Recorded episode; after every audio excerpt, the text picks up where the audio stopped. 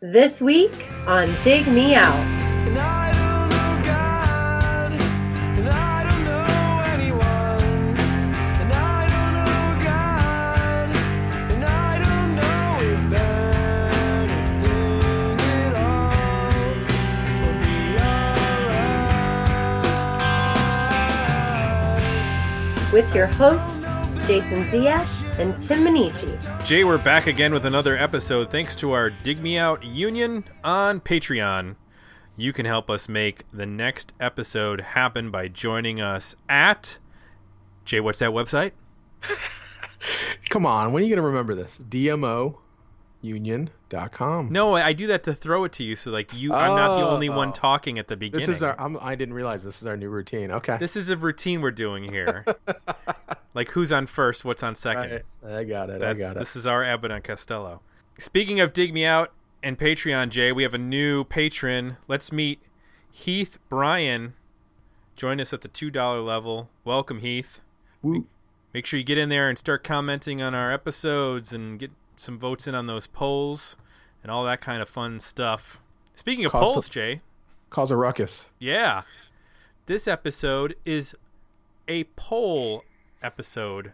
Specifically, it's our episode or our poll from April where we had eight selections chosen or submitted by listeners through our Dig Me Out website. They went into the hopper, they came out the hopper, we put them into a poll. The poll gave us a result. That's how it works. And the winner, It's magical. drum roll please. That's your QJ. There you go. Thank you. The Promise Rings Nothing Feels Good, the 1997 album produced by J. Robbins, released on Jade Tree. Ah, the the era of indie labels putting out all sorts of interesting records, Jade Tree and other ones. Yes. You know, the golden era.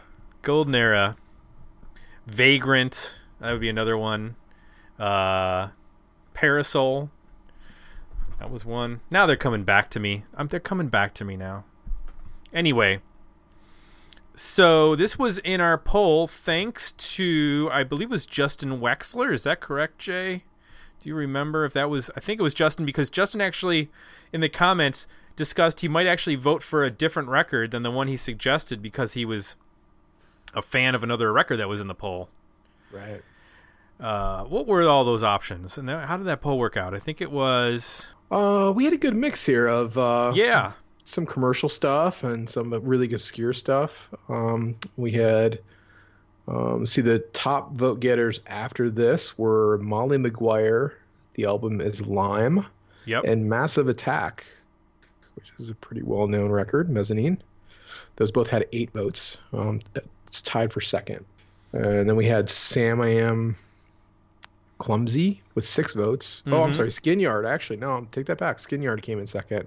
Um, Papa Vegas, which Yep. there was a lot of comments for Papa Vegas, only four votes. yep, Again, a lot of uh, chatter, not much action. Uh, Black Lab, which is a band I remember. Um, Your Body Above Me had a couple votes, and uh, what am I missing here? Crayon, which is a band I've never heard of, uh, got a single vote.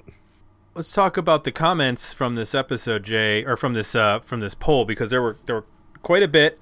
I don't think we can get to every single one in detail, but once again, there were a lot of votes not for this, or not or not, not a lot of votes. Obviously, there were a lot of votes for this record, but not all the comments. Uh, like Mike Bond said, I was about to vote for Promise Ring, but the poll was closed. Okay. Ryan Mac- McIntyre said, "Got to do Massive Attack." Okay. Patrick Testa said, I'm voting for Skin Yard. Mm-hmm. Johnny Hooper, The Promise Ring. There you go. And he said, not really a fan of the so called emo genre, aside from my devoted worship of Sunny Day Real Estate, but Nothing Feels Good is a very good record. I would say their next record, Very Emergency, was superior to this, but all in all, a very good exercise in power pop emo.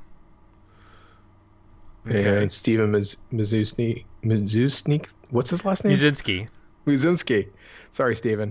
Um, he, he agreed. Very Emergency is superior to this record. Matthew Barnes said Molly McGuire for the win. Now Keith Sawyer said must go with the Promise Ring, an iconic emo record that skillfully skates the line between power pop and punk and sets up Jimmy Eat World to capitalize on the formula in the next decade. I wonder if someone unfamiliar with the Promise Ring would find it cliche today, but to me it sounds just as energe- energetically urgent as the day it was released. And Scott Whitwell with Skin Yard. Let's see what else. Uh, well, Steve Muzinski said this is a difficult difficult poll. He went with Mezzanine by Massive Attack, and James Stelter said strongly consider that Molly McGuire record for my anniversary pick. I hope somebody does because I actually just got that on CD, and I think that'd be a fun record to talk about. I'd never listened to it before. Yeah, that was always on my to-do list. I never got to it. The connection to Ken Andrews has always been the intriguing part for me. Yep. Yep. Um, Frank Garcia Hell says Black Lab was interesting. I remember them. I see. Remember seeing them open up Our Lady Peace in the '90s and liking it a lot more live than recorded. Uh, Alex Gibson said Skin Yard, band of great drummers, Matt Cameron and Barrett Martin. That's true. And then um, Whitney Beeler said Papa Vegas, and Andy and Fleur said that was my choice too. So once again, we're confounded by the comments because almost nobody talked about Promise Ring, but lots of people voted for them. So Jay, had you listened to the Promise Ring before we did this episode? I mean, Yeah, obviously I- you listened to it before this yeah. episode. I'm saying pr- previously. No, I've never heard the record, Tim. I don't know. Let's just we're gonna wing it. Um, We should do an episode yeah, like yeah. that. I mean, they were one of those bands where, like, uh, I- think I felt a pressure to to know about. Um, they had a quite a bit of. They they were a band that other bands always talked about. Um, Mhm. so yes, at some point I remember at least listening to this once or twice, um, and maybe the uh, Very Emergency as well. Um, but I didn't know that. I didn't know it well. Uh, same thing because I have all the MP3s for all the records, and I know I listened to them at least once at some point. But I don't. I didn't have a strong recollection when I went back to do this review of what they sounded like, uh, and what they, how they fit into the to the emo genre. So, just so everyone's aware, uh, the band. So this album was recorded with J. Robbins. Uh, in June of 1997, and then it was released in October of 1997 on Jade Tree. The lineup is Davey Von Bohlen on vocals and guitar, Jason, I'm gonna mess up this last name, It's uh. Ms. Wisniewski. Gnewikow on guitar, Scott Beschta on bass guitar, and Dan Didier on drums. Now, this is the last album that Scott Beschta plays on as bass player. They had a new bass player for Very Emergency. And um, the band themselves were from Milwaukee, Wisconsin. Um, previous to this, Davey Von Bohlen was in the band Cap'n Jazz, which is one of those like really revered 1990s like indie bands that I've never gotten into. Yep. So again, if somebody wanted to suggest that, it'd be a good blind spot for us to fill in. Um, I feel like I started getting, I started knowing about this band around the time of either Very Emergency or uh, maybe the one after that. What was it? Um, Wood slash Water. Extreme, extremely very emergency. Yeah. Well, you know, do you, I don't know if you read anything about the band, but there's a reason. No, no, that's your job. Okay. Well, there, there there's a reason why it's called that. Well, I would hope. Um. Well, I don't know if I think it's tied to that. Uh, the band was in an, a van accident, and um, Davey Von Bohlen, like uh, some of them were hurt. Davey Von Bohlen ended up having a brain tumor that had to be removed. I don't think I don't think it was obviously wasn't caused by the accident, but I don't know if they discovered it because of the accident, like because of X-rays and whatnot. But he had to have a brain tumor and like multiple surgeries, so that might tie into the album title. I don't know if that works out in the timeline of uh, you know when all the albums come out and everything like that. But it was it was after this album came out that they had the accident. So let's get into it. Let's talk it. about the I'm rolling up my sleeves. 1997 album "Nothing Feels Good" by The Promise Ring. Jay, tell me one thing you liked about this record. Well, they definitely have, um, I think, uh, their own take on, I guess, emo, um, or at least you know, up tempo, alternative post-hardcore rock and roll. Um, I like the, you know, kind of the commitment to, at times, pretty simple phrases and lines, and using those as to create hooks. Um, I like some of the guitar work. They they do an interesting almost style where the two guitars um, sometimes the bass does this too where they'll they'll do like picking parts that like follow each other in a weird way like the one guitar will play it and the second guitar will play it just a little bit after and sometimes they do it with the bass too um, i found that pretty unique. I hadn't- really heard anybody play guitar like that uh, at least two guitars before. Um, you know from a drum and bass standpoint you know you get some of that technical uh, dynamic drumming that you hear you know with with some of the bands that are similar to them um, that i appreciate and enjoy. Um, i think this is another case where the bass player and the bass parts might be the unsung hero of the, of the album in terms of holding things down. Mhm. Bringing some melody. Um, so, you know, I think there's a lot here to like. They're they're also, you know, pretty sharp songs in terms of time. Uh, this record's well under 40 minutes, and a lot of the material is under three minutes. So it's pretty brief in terms of, uh, you know, they get they get to the point and move on. Um. Which is I appreciate that. So there's some craft there, you know, between the playing and just the the way that they're putting the songs together. Um, they're not necessarily conventional from a pop song structure. At least I didn't think so. Um, but uh, they're definitely, um, you know, it maybe in that um, guided by voices kind of spirit where it, they're not that short, but they're at least there's a there's an idea there, and they get to the idea and and, and kind of get through it and wrap it up. They don't prolong uh, with extended m- instrumental parts or you know Right. things like that. So they kind of know what they're what they're trying to do. Um, they, there's an idea for sure uh, and a concept they stick to. So I mean, those are some of the things that that I liked about the record. What about you? Well, I'm going to agree with you on a number of points. One is I think that the bass player really adds a ton to this record and the rhythm section in general. I don't know what the drummer's doing all the time. I know that I'm hearing things.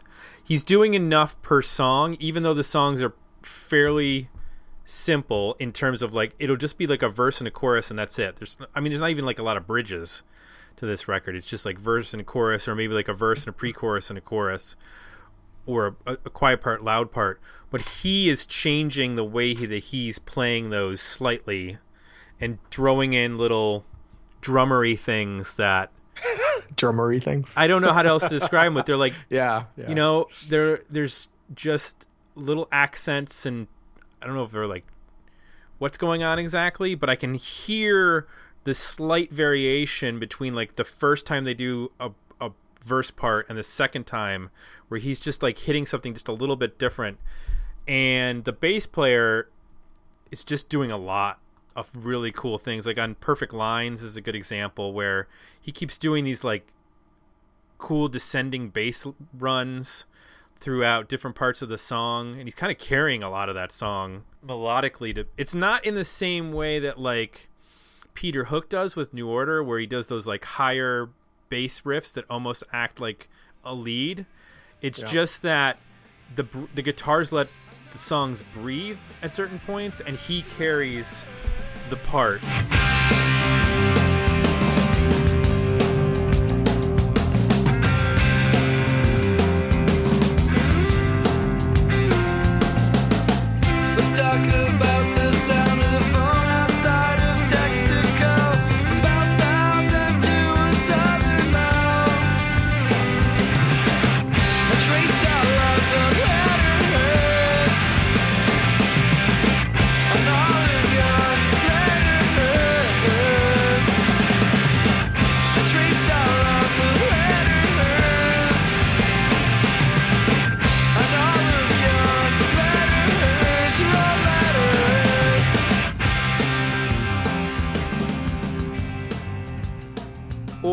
does stuff like on "Is This Thing On," which is a very simple song, structure wise, he changes his part around as the song builds to like he gets to the point at the end where he's like playing bass chords, so it really gets heavier, and it adds a, a dimension of of um, heft to the end of that song.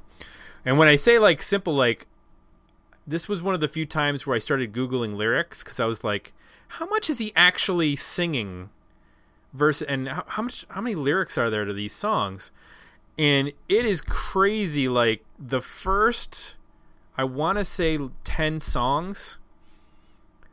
Almost all those songs, maybe one is is n- not in this ballpark, have only like five lines, and they Yeah. just get repeated over and over again. But then like the last two songs have more lyrics than the first 10 songs combined. Yep. It's crazy.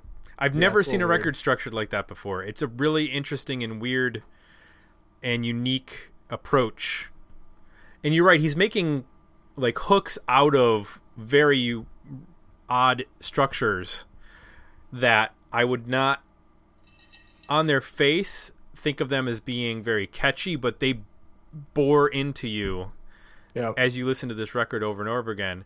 And what's interesting is, I I was just brought up in the comments, but then you know having the J. Robbins connection as well, I can hear that Jimmy Eat World connection in terms of the songs and in terms of the vocals, but I can hear where Jimmy Eat World took it with clarity, and then, uh, you know, after with with Bleed American slash self titled, and went in a very poppy radio friendly direction and i can also hear it with braid i can hear it with the you know their record that they J- do with J. Robbins i feel like they got a different guitar tone i don't Yeah. feel like this guitar tone is quite as thick No. as, as what braid got Yep.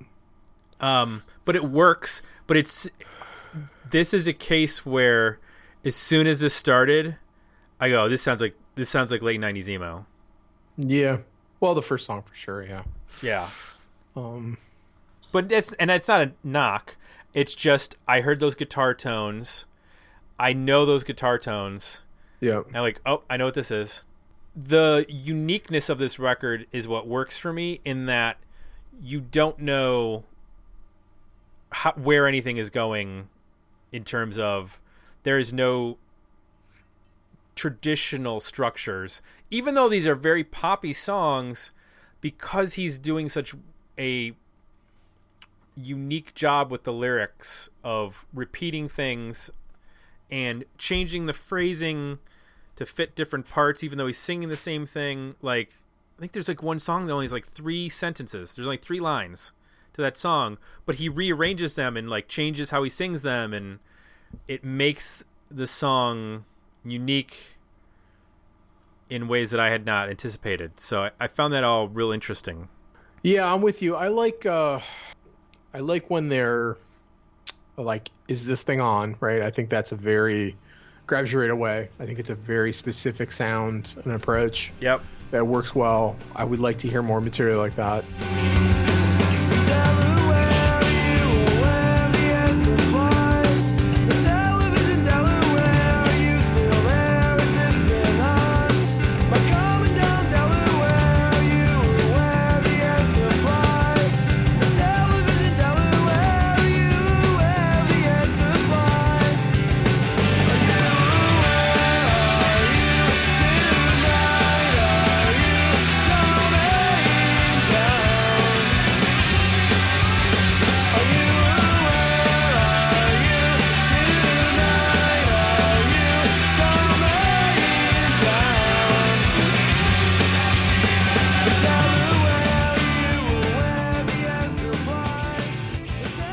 Also like when they are more restrained. So, like Pink Chimneys, for example, where the guitars are a bit more muted or jangly. Um, the vocal is sharp. Um, and they mix in a little bit of keyboard there uh, or some weird sounds. And that feels um, like a good space as well. I mean, that tends to be the material I, I, I gravitate to on the record. Um, to start to pivot into what I don't like, I don't think there's enough of that material for me. I'm not a huge fan of the vocal. I think to kind of get jump to the what I what the thing I don't like the most. Um, at times he sounds like J. Robbins to me, um, which is good. But I don't think he's as good as J. Robbins vocally. Other times he sounds like um, who's the guy from Hum? Matt Talbot. Yeah, like I think Raspberry Rush. He sounds like Matt Talbot, but he doesn't have the beefy wall of guitars to make that vocal approach, you know, consistently work.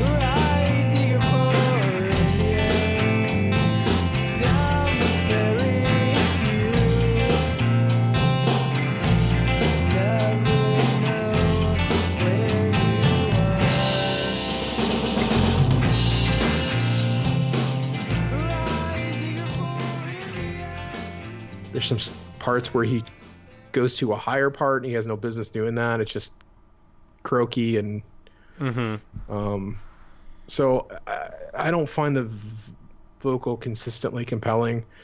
I think on like something like "Is this thing on?" It's it works fine. Like he finds that hook and he just keeps driving it, and it's a quirky song structure and um Well, it's a sh- it's he doesn't have to sing as much. Yeah It's yeah, more just spitting it out, more staccato.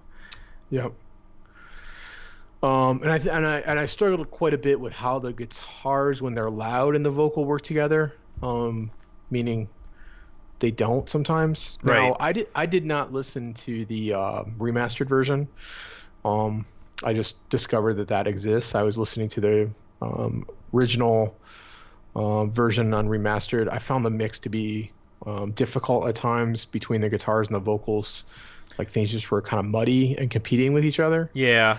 It's just overall not consistent from that standpoint. So yeah, I mean, I, I'm just not a I'm not a fan of the vocals on this. Um, where are you at?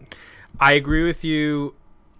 I this is where like i when you define something as emo, like this vocal style, because it is a style, is where I start to like not love it, and it it's like oh I like a song or two, but it's not as much something that I want to dig into a whole record. Um, it's just it's just a tone thing. It's just where he's singing and how he's delivering, and maybe it's that it's because it's more it's nasal, more nasally Yeah, and less guttural. And I don't mean like guttural, like you know Phil Anselmo or something like that. I'm just talking Yeah. about like where I hear the vocal is more in his in his head than in his yes, you know stomach. So it just it that just doesn't resonate with me as well as a listener.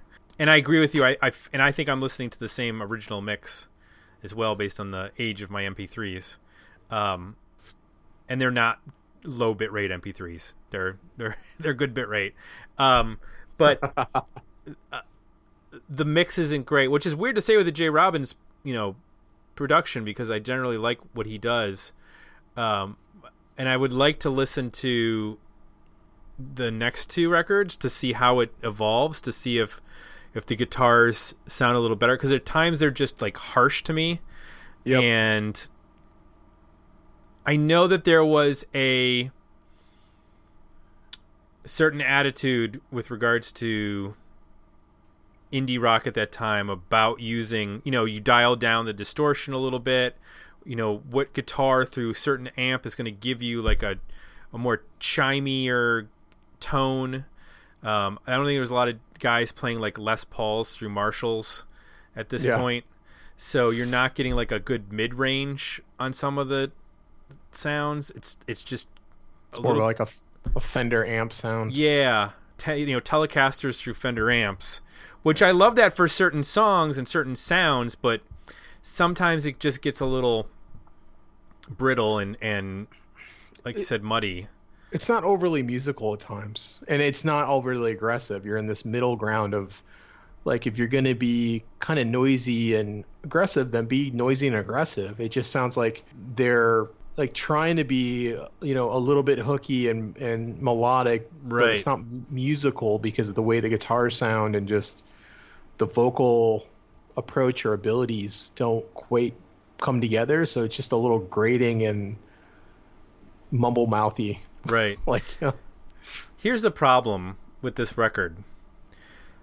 I feel like I don't even know if I can truly like comprehend this record as a 44 year old person. you know what I mean? Like this Yeah. record feels very much like I need to see this band in a basement Yeah. or you know being tw- 22 years old or 20 and and seeing them live in a cramped space and just tearing it up i don't even i don't even know that i can put myself in the right headspace of when this came out and maybe that stamps it even more than i realize as far as it being a 90s late 90s album but it did occur to me like how specific like the age group was for when this record came out and who was listening to it.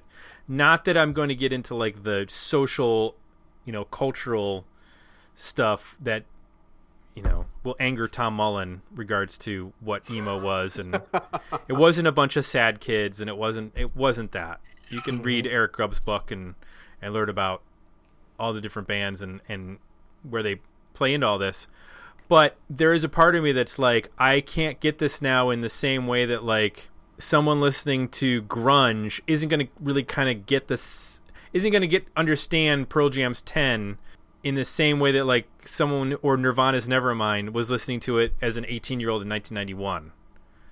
Like maybe that's just not possible. I don't know.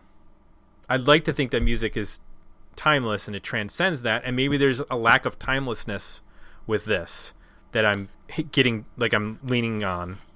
Yeah, I feel like you know, seeing the band live, being part of the scene, and taking in the entire environment is part of probably what um, makes this record more enjoyable, or uh, and gives it its place. Um, because in hindsight, it doesn't. To me, it doesn't stand out in any particular way from you know a lot of other bands that, frankly, I think I think made much better records. Um, so I think he's I think he's a very solid lyricist in putting together interesting lines. Like the whole which song is it that has that I wanted to bring up lyrically? Jesus was a fisherman. No, um Okay, good. I found that I found that song lyrically grating by the end. oh, it's nothing feels good.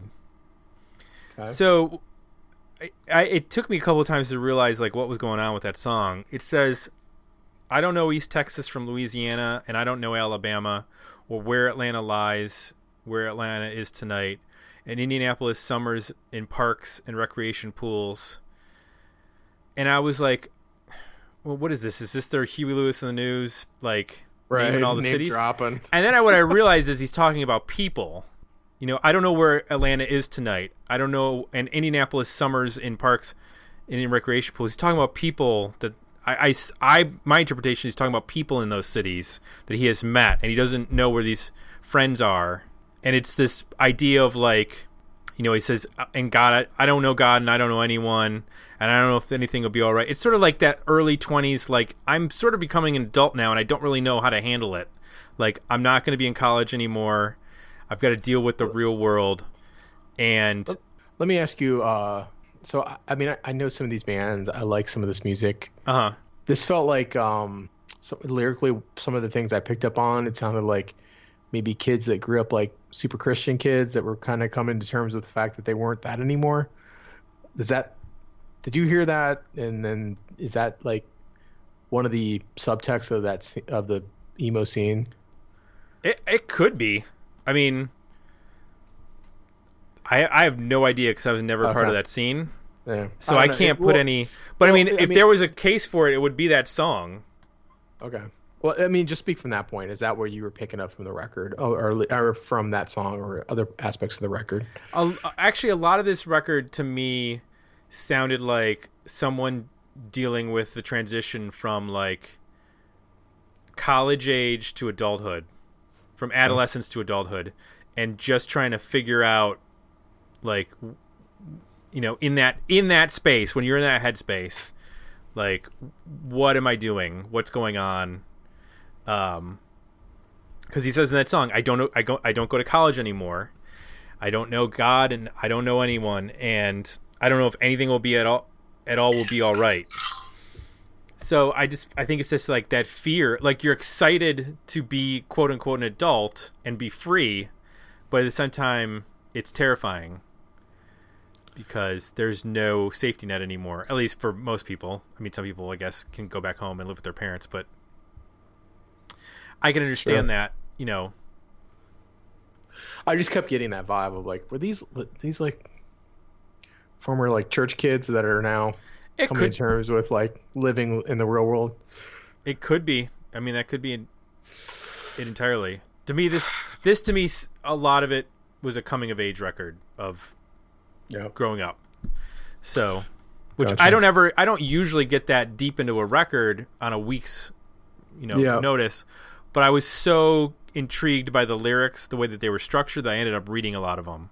Yeah. So, And there's so few. I mean, it, in a way, it kind of pulls you in, right? Because there's not that much to analyze. So every word you're hearing, right, um, you're taking note because sometimes they're also repeated. So a lot. Yep. Um, I, I mean, I will also say that I I think this seems like a record that um, uh, with repeated listen would really take a grip on you. You know, really yeah, you would appreciate more and more. I think there's probably a lot of subtlety here, vocally as well, that um, and, and melodically with the guitars that take a little bit to acclimate to and um, get familiar with, and then they really probably take hold. Um, so I, I could very well understand, you know, in, in a different era where you're not, you know, splitting your attention across 10 th- billion things like we do now. Um, you know, and this was a record that you got and your friends were into it and you really gave it some time. I, could, I, I definitely see how it could take root. Yeah, I will say though, and uh, people said in the comments, "Very Emergency" is their favorite or what have you. I think in terms of what we have reviewed in terms of emo records, which would be like Clarity, uh, Frame and Canvas by Braid, are, are like I guess the two main ones. Um, I I feel like those are like head and shoulders above this record in terms of production, Yes. uh, songwriting, yes. guitar, you know, yes. sounds, Dynamics. dynamics. Musicianship. musicianship. Like, like this is just like, and maybe they put it together on Very Emergency, and that's why people are saying that's their that's the record to check out. So, like, this is clearly there. Like, they're on that like precipice, but just doesn't hit all those same Yep. highs for me as those two records did. and you hit you hit it like that's what this show's about like we go back and we look we try when we can to look objectively at records um, with fresh ears as much as we possibly can and say okay now how does this hold up now where's it at for us and i this feels um, pretty contextual to the late 90s in a particular scene to Yeah. me. Yeah. So, were the album better EP or decent single? I'm at an EP. I, I struggled with this record quite a bit. Uh, getting into it, I found it to be difficult. Is this thing on? Started off very promising. I thought, okay, if this is the whole record, I'm probably going to be into this. Um, I, I didn't feel like that was consistent. It's up and down from there in terms of what what they're doing. I thought, uh, why did we ever meet was pretty good. A broken tenor was pretty good. I like Pink Chimneys a lot. Um, I think B is for Bethlehem is is is good. The ending gets a little annoying to me. Um, but I'm about I'm at four or five songs. Yeah, I'm in the same same ballpark as you, to be honest. Um, I liked is this thing on Perfect Lines, Broken Tenor, Pink Chimneys. So probably like five songs, about about five songs. Yeah, I feel like uh, we're gonna get like a strongly worded letter from Eric Yeah. Well, this is the. uh To me, I kept thinking of Jawbreaker when I re- was listening to this. Oh yeah. Not that they sound like them, but I just felt like this is a record that I think I expected to really like. I've heard a lot about. Has a was obviously very well regarded with our listeners, and I'm just not connecting with it. And, yeah. uh, try my yeah. best to explain why, but at the end of the day, um, we're gonna be straight with you, and if it doesn't work for us, we're just gonna try our best to explain why, and and assume it wasn't. You know, we're not talking about Bon Jovi here, so it didn't connect with, uh, m- m- you know, lots of other people either. So there's a reason why it, it kind of, um, it landed where it did. Right. And that's that's neither here nor there. If you like it, Right. awesome. That's that's what music's about. So, those are our thoughts on Nothing Feels Good by The Promise Ring. We need to thank Justin Wexler for suggesting this and getting it into our poll, and for everyone for voting on it at our Patreon page, which is at dmounion.com. CJ, I There do you know, go. I do know the URL. I can You know it. I know it. And uh, you can join us for as little as just two dollars a month, and you get a sticker. I've already just sent out some stickers recently. New batch going out every month whenever people join. It's not about it's not about the stickers. It's about the They're pretty sweet though. They're pretty sweet. Yeah, I, I'm hoping to see them on some laptops, but uh, or you know some some uh, minivan windows. I would like to see someone get a "Dig Me Out" tattoo. Is what I'm waiting for. That's when I know we have truly made it. When I see the "Dig Me Out" logo across someone's, you know, Lower back, buttocks. cross Eric Grubbs' lower back. yes, that will get you a lifetime of of. uh I can't say that. We've already given away Gavin Reed's. You know, he's got the uh the, the lifetime locked up. Uh, yeah, that's what I'm waiting for. So, also, if you like what you heard, consider leaving us some positive feedback at iTunes. I think that's it, Jay. Uh, we're done. Another poll episode is in the books. If you join us, uh, you might be able to vote in a poll right now as this episode goes live.